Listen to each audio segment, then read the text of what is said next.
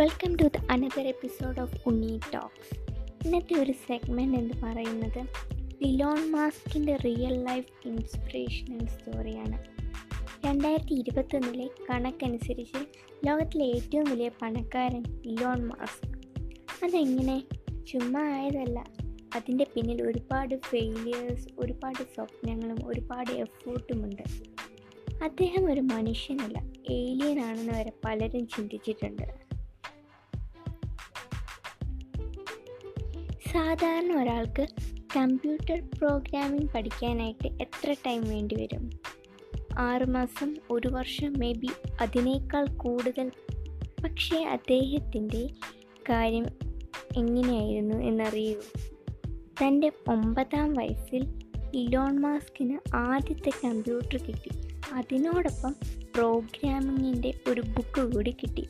അത് അദ്ദേഹം മൂന്ന് ദിവസം കൊണ്ട് കംപ്ലീറ്റ് പഠിച്ചു തീർക്കുകയും ചെയ്തു.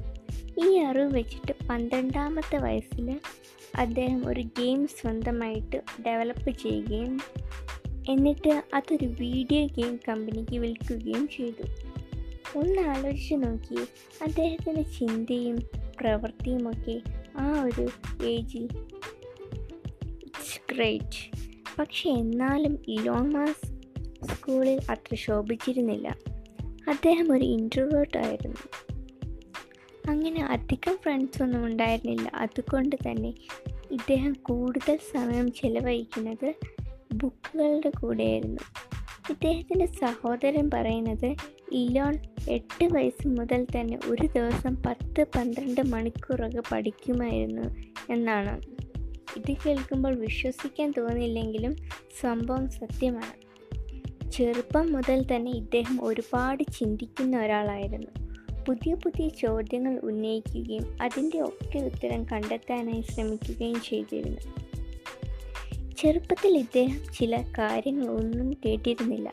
അത് കാരണം ചെവിക്ക് ചെറിയൊരു ഓപ്പറേഷൻ നടത്തിയിരുന്നു. എന്നിട്ടും ഫലമൊന്നും ഉണ്ടായില്ല. പിന്നെയാണ് മനസ്സിലായത് ചെവിക്കൊരു പ്രശ്നവുമില്ല. ഇദ്ദേഹത്തിന്റെ ഫോക്കസ് അത് വേറെ ലെവലായിരുന്നു എന്തെങ്കിലും ഒരു കാര്യത്തിന് കോൺസെൻട്രേറ്റ് ചെയ്തു കഴിഞ്ഞാൽ പിന്നെ അദ്ദേഹം വേറെ ഒന്നും ശ്രദ്ധിക്കില്ല. ചുറ്റുമുള്ളത് സംസാരിക്കുന്നത് ഒന്നും ഇദ്ദേഹം കേൾക്കുകയില്ല. ചെറുപ്പം മുതൽ തന്നെ പുതിയ പുതിയ കാര്യങ്ങൾ കണ്ടെത്താനായിട്ട് ഇദ്ദേഹത്തിന് ഭയങ്കര താല്പര്യമായിരുന്നു. കോളേജ് ഫിനിഷ് ചെയ്തതിന് ശേഷം തന്റെ സഹോദരനോടൊപ്പം ഇലോൺ മാസ്ക് തന്റെ ആദ്യത്തെ സ്റ്റാർട്ടപ്പായി സിപ് ടു ലോഞ്ച് ചെയ്തു. സിപ് ടുവിന്റെ വെബ്സൈറ്റിൽ പല പല കമ്പനീസ് മാപ്പും മറ്റു ഡീറ്റെയിൽസ് ഒക്കെ കൊടുത്തിരുന്നു.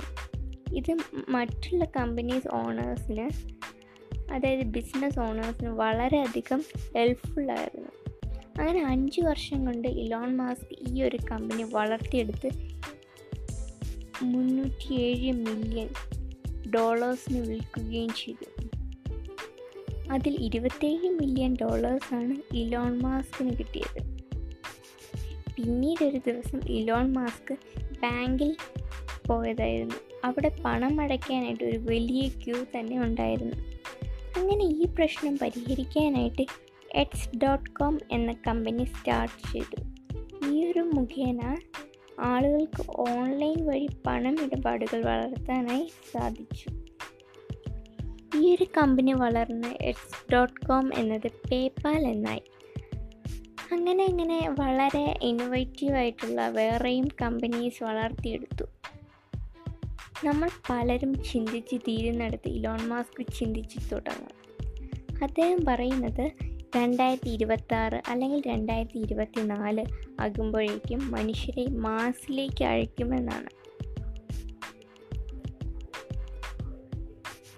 Thank you.